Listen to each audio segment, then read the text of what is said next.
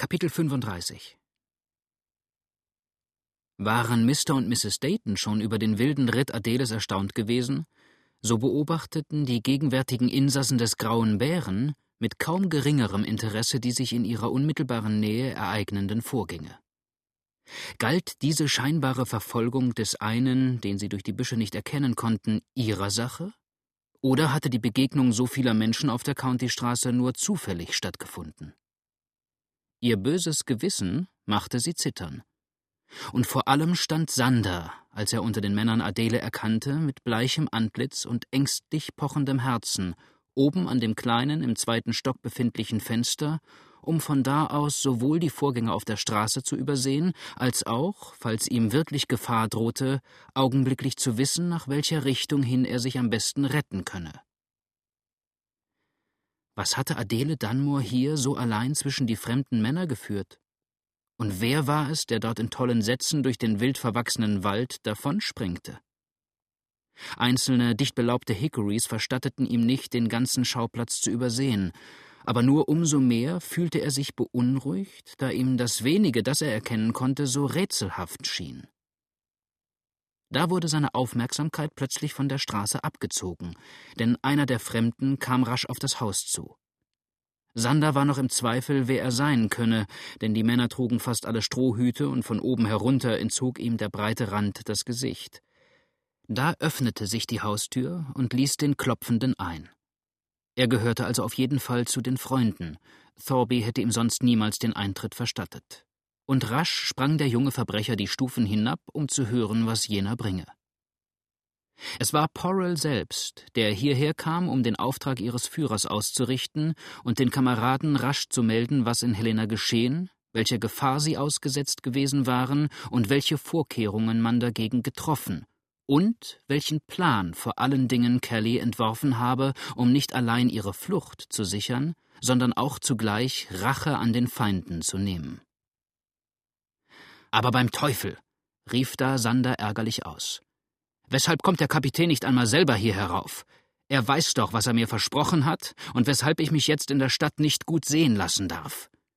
Wenn die ganze Sache wirklich auseinanderbricht, was tatsächlich mit jedem Augenblicke geschehen kann, dann sitzen wir nachher fest auf dem Sande, während er sehr behaglich im Trüben fischt und angelt oder doch auf jeden Fall seine eigene wertgeschätzte Person in Sicherheit zu bringen weiß.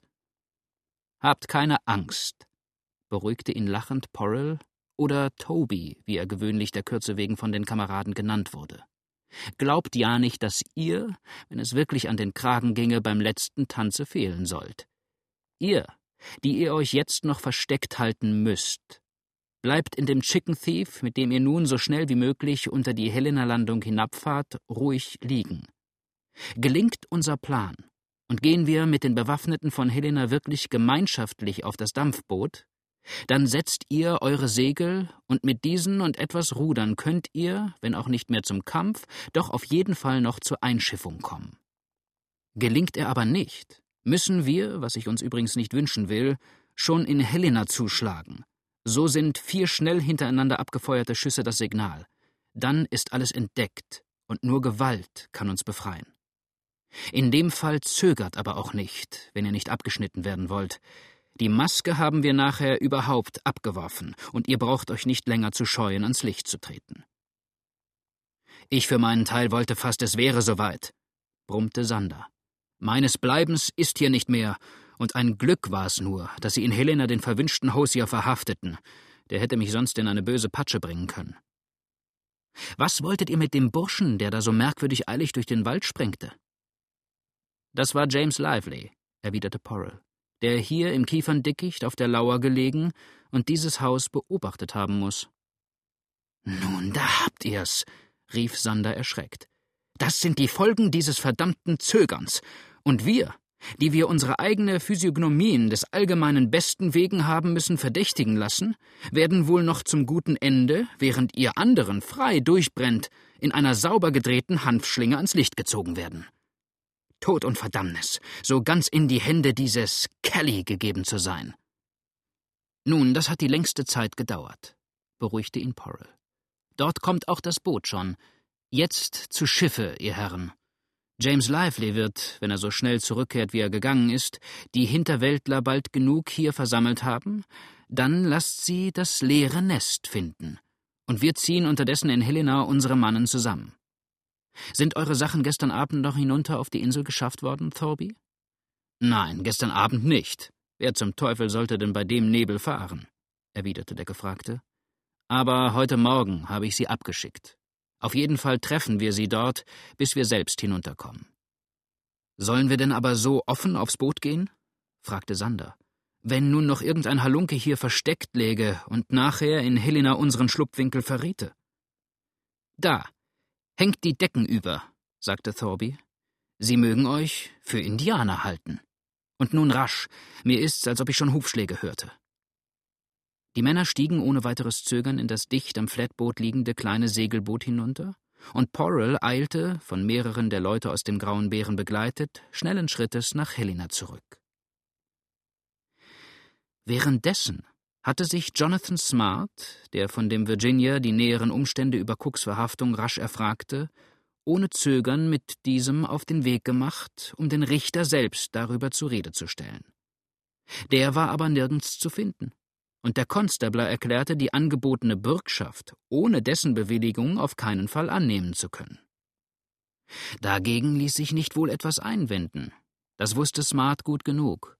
Und obgleich der Virginia höchst entrüstet schwor, er habe unmenschliche Lust, der ehrsamen Gerichtsbarkeit in Helena Arme und Beine zu zerschlagen, so hatte er doch an diesem Morgen selber gesehen, dass er sich mit denen, die gleichgesinnt waren, bedeutend in der Minderheit befinde und machte deshalb für den Augenblick seinem gepressten Herzen nur in einer unbestimmten Anzahl von Kernflüchen und Verwünschungen Luft.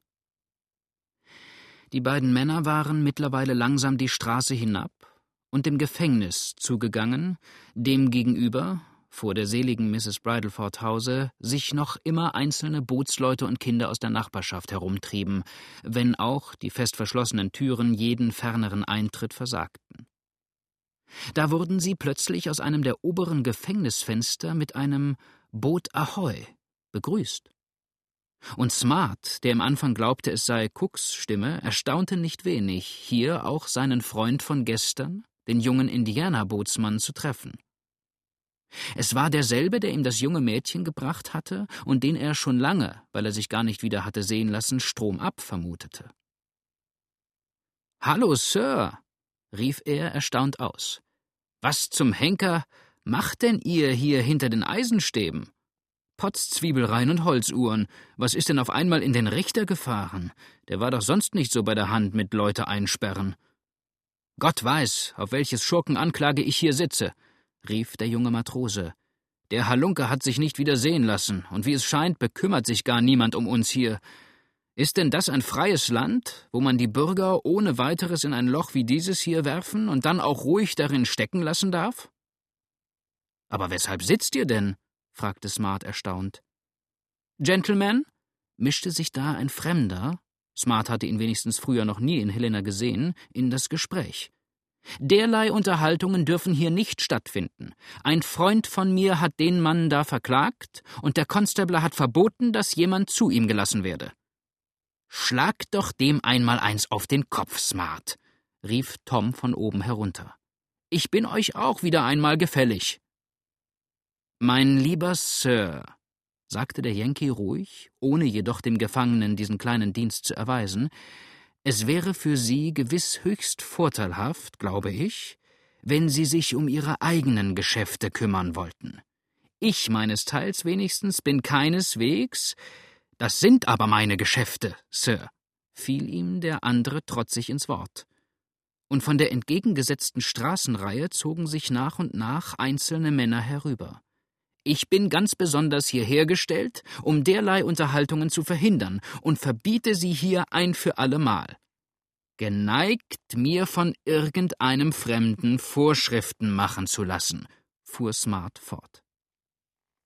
Der Virginia aber, dem die Galle schon gleich bei der ersten Anrede gekocht hatte, trat ohne weitere Worte vor, warf seine Jacke ab, streifte die Ärmel auf und bat Smart, das Gespräch nur ruhig fortzusetzen, denn er wolle verdammt sein, wenn er dem Breitmaul, wie er sagte, nicht den Rachen stopfe, sobald er seinen Bug nur noch ein einziges Mal hier einschiebe. Ruhe hier, Gentlemen, da drüben liegt eine Leiche, riefen jetzt andere, die hinzutraten. Wer wird sich schlagen und raufen vor dem Totenhause? Ich, wenn ihr's wissen wollt, rief trotzig der Virginia. Ich, sobald ich die Ursache dazu bekomme. Und vor der da drüben brauche ich noch lange keine Ehrfurcht zu haben. Verdient hat sie, was ihr geworden ist, und das hundertfach. Mich hat sie zum Beispiel betrogen, dass mir die Augen übergegangen sind. So dreht doch dem lügnerischen Schuft den Hals um, rief da ein anderer aus der sich jetzt mehr und mehr sammelnden Volksmenge heraus, und als sich der Virginia rasch nach ihm umwandte, begegnete er lauter kampflustigen Gesichtern, unter denen er seinen Angreifer nicht herausfinden konnte. Heilige Dreifaltigkeit, wenn ich doch jetzt unten wäre, wünschte sich Tom oben aus dem Fenster hinaus. Aber Smart, der über solche Feigheit einer Mehrzahl gegen den Einzelnen aufs tiefste empört war, wandte sich gegen die Menge und rief, den langen Arm mit der keineswegs unbeträchtlichen Faust gegen sie ausstreckend Fellows? Denn Gentleman kann man euch Lumpengesindel nicht mehr nennen. Feiges, erbärmliches Pack, das sich nicht schämt, in Masse gegen einen aufzustehen. Amerikaner wollt ihr sein? Niederträchtiges Halbbrutzeug seid ihr, das man in Neuengland bei den Hurra für Smart tobte jubelnd der Haufe, der durch diesen derben Ausfall des sonst so ruhigen und gleichmütigen Wirtes mehr ergötzt als gereizt wurde, Hurra für den Yankee! Bringt einen Stuhl, einen Tisch herbei. Smart soll auf den Tisch eine Rede halten. Smart soll reden. Hurra für Smartchen! Beinen aufhängen würde, überschrie Smart, jetzt wirklich in Wut gebracht, den Haufen. Bande, verdammte! Flusswassersaufendes Piratenvolk, das ihr seid. Einer und alle. Eure Väter haben ihr Blut für die Unabhängigkeit ihres Vaterlandes vergossen, und ihr, Schandbuben, wegelagert jetzt in demselben Land und bringt Schimpf und Schmach auf die Gräber eurer Eltern, auf euer Vaterland. Aber ihr habt gar kein Vaterland. Ihr seid vogelfrei, Wasserratten seid ihr, die man mit Gift ausrotten sollte, dass die Erde von solcher Brut befreit würde. Bravo, Smart, bravo! Jubelte es ihm von allen Seiten entgegen und der Virginia stand mit halb erhobenen Fäusten und schien sich jetzt wirklich nur ein Gesicht auszusuchen, in das er seinen Arm zuerst hineinstoßen konnte. Es wäre am Ende doch noch zu Tätlichkeiten gekommen, und wer weiß, wie weit nachher der Übermut des Pöbels geführt hätte. Als der Konstabler zwischen die Männer trat und ernstlich und nachdrücklich Ruhe gebot. Smart musste aber noch keine Lust haben, dem Rufe Folge zu leisten denn es sah aus, als ob er eben wieder mit frisch gesammelten Kräften gegen die ihn umgebenden, feixenden Gesichter einen neuen Anlauf nehmen wollte.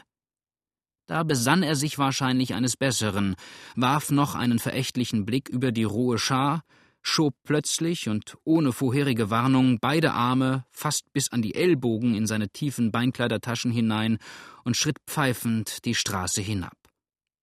Dabei gaben ihm übrigens alle willig Raum, denn sie hatten den Yankee schon früher als einen entschlossenen und wenn er gereizt war, auch gefährlichen Mann kennengelernt, mit dem wenigstens kein einzelner Streit auf eigene Faust beginnen durfte. Der Konstabler, der indessen mit ernsten, aber zugleich freundlichen Worten die wilde Schar zu beruhigen versuchte, teilte dabei dem Virginia mit, er habe schon mit einem hiesigen Kaufmann gesprochen, der sowohl für Cook als auch für James Lively Bürgschaft leisten wolle, und Mills verschwor sich hoch und teuer, das sei der einzige vernünftige Mensch in ganz Helena, und er wolle verdammt sein, wenn er von jetzt an bei irgendjemand anderem als bei ihm seinen Tabak kaufe.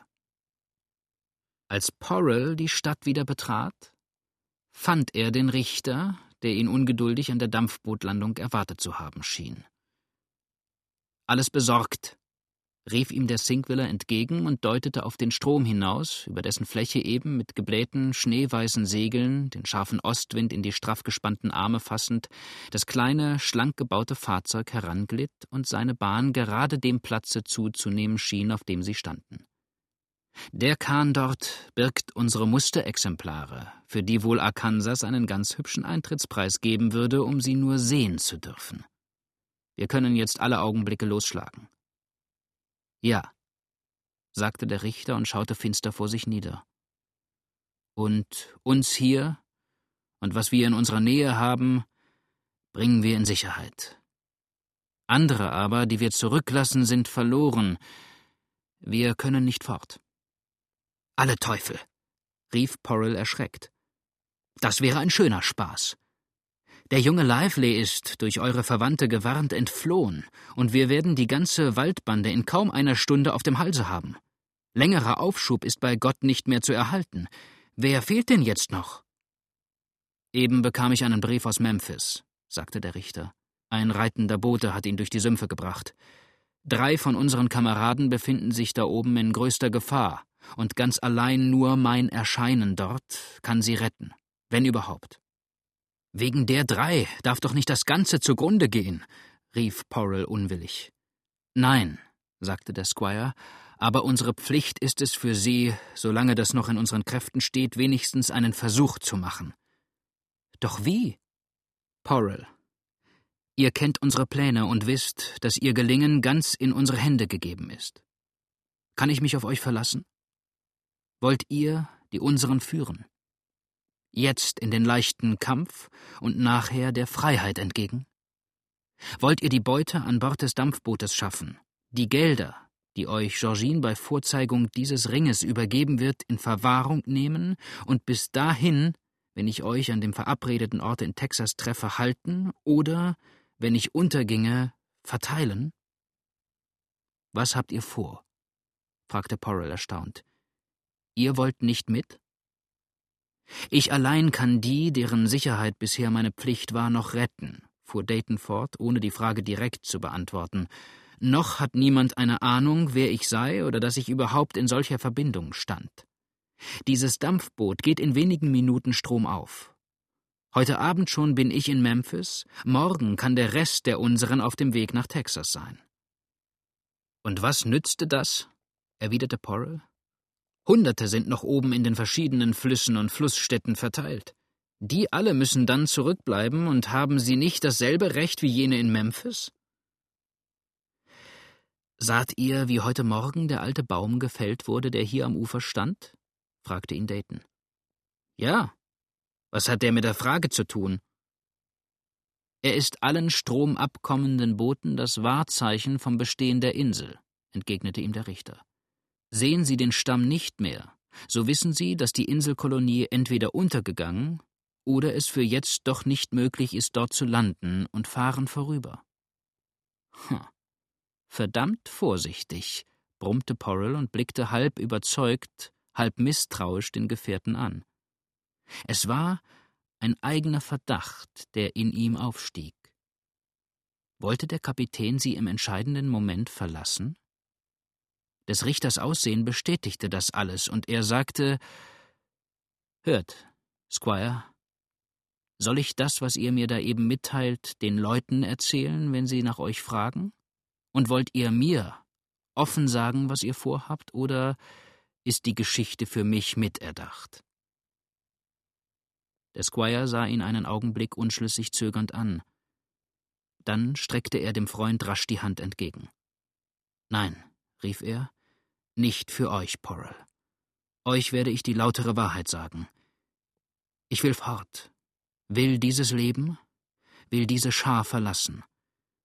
Ihr, Porrell, mögt der Vollstrecker meines letzten Willens, mein Erbe sein. Und euer Weib nehmt ihr mit? fragte der Mann aus Sinkville. Der Squire nickte, schweigend mit dem Kopfe. Aber Georgine? Lest den Brief, sagte dumpf der Richter. Porrell nahm das Schreiben und überflog es rasch. Eifersucht, sagte er lächelnd. Blinde Eifersucht. An? Er drehte, um die Anschrift zu lesen, das Papier herum. Da sind Blutflecken mit einem Tuche verwischt. Wer hat dieses Schreiben so rot gesiegelt? Der Träger, entgegnete Dayton finster. Doch wie dem auch sei, nie will ich sie wiedersehen. Aber sie soll auch nicht darben. Hier, Dieses Paket übergebt ihr von mir. Also, ihr habt fest beschlossen? Fest, Porrel. Fest. Und euch, wenn ihr meine Bitte treu erfüllt, die Leute in Sicherheit bringt und die Beute redlich unter sie teilt, sei mein Anteil bestimmt. Genügt euch das? Der ganze Anteil? fragte erstaunt der Advokat. Mann, wisst ihr auch, welche Reichtümer wir besonders in letzter Zeit erübrigt haben? Wohl, weiß ich es, flüsterte mit abgewandtem Antlitz der Richter. Es ist das eure. Wer von den unseren nach mir fragen sollte, dem sagt, zu welchem Zweck ich mit diesem Boot und wohin ich mit ihm gegangen bin. Doch jetzt beruhigt die Leute da oben. Ich höre noch immer den wilden Lärm und Zank. Die Burschen sind doch unverbesserlich und nicht im Zaume zu halten, auch nicht, wenn ihnen Tod und Henker schon vor Augen ständen. Goodbye, Porrel. Ich gehe jetzt hinauf, um mein Weib zu holen. Glück zu. Der beste Wunsch, den ich für euch habe, ist Texas und den Golf hinter euch. Adele war inzwischen rasch die kurze Strecke zum Union Hotel getrabt, um Mrs. Smarts Sattel zurückzubringen. Dort fand sie aber das ganze Haus wie ausgestorben. Der einsame Barkeeper schaukelte sich in der Veranda auf den Hinterbeinen seines Stuhles. Madame war, wie Scipio sagte, zu Squire Dayton, Mr. Smart selbst mit dem Virginia fortgegangen, und er, Scipio, wusste nun, wie er meinte, vor Langeweile nicht, ob er seine gewöhnliche Arbeit besorgen oder hinter den anderen hergehen solle. Ist Mrs. Smart schon lange drüben? Fragte Adele, während der Neger den Sattel abnahm und den Zügel des Pferdes über das Reck warf. Nein, Missus, lautete die Antwort. Gar noch nicht lange. Golly Jesus, Missus hat ja das Pferd verwechselt. Nancy war hier, ist bei Jingo, Mr. Lively's Pony. Fremde Missus soll recht krank geworden sein. Marie, rief Adele erschreckt. Armes, armes Kind. Aber ich bin gleich bei dir. Ach, Salpio, weißt du nicht, ob Squire Dayton zu Hause ist? Ich muss ihn augenblicklich sprechen. Steht unten am Wasser, Missus, sagte Salpio. Gleich unten, wenn ihr hier die Straße hinuntergeht. Ihr könnt gar nicht fehlen. Er müsste denn wieder weggegangen sein. Salpio, sagte Adele, willst du mir die Liebe tun und einmal hinunterlaufen und ihn bitten, er möchte doch. Oder nein, ich will lieber selber gehen. Salpio, nicht wahr, du begleitest mich an den Fluss? Eine solche Menge fremder Bootsleute ist heute in der Stadt. Ich fürchte mich, fast allein zu gehen. Großer Golly, sagte Saipio und schüttelte bedenklich mit dem Wollkopfe, geht heute merkwürdig wild in Helena zu. Dies Kind hier, wenn er von sich selber sprach, nannte sich Saipio immer gern mit diesem allerdings für ihn etwas zu jugendlichen Beinamen. Dies Kind hier hat noch keine solche Wirtschaft gesehen. Wundert mich, dass der Leichendoktor noch nicht da ist. Willst du mit mir gehen, Saipio? Be sure. Miss, be sure. Saipio geht immer mit. Und der Afrikaner drückte sich seinen alten, abgegriffenen Strohhut noch fester in die Stirn hob sich, nach Matrosenart, den Bund ein wenig, streckte erst das rechte, dann das linke Bein und gab nun durch eine kurze, abgeknickte Verbeugung der jungen Dame zu verstehen, dass seine Toilette beendet und er vollkommen bereit sei zu folgen, wohin sie ihn führen würde.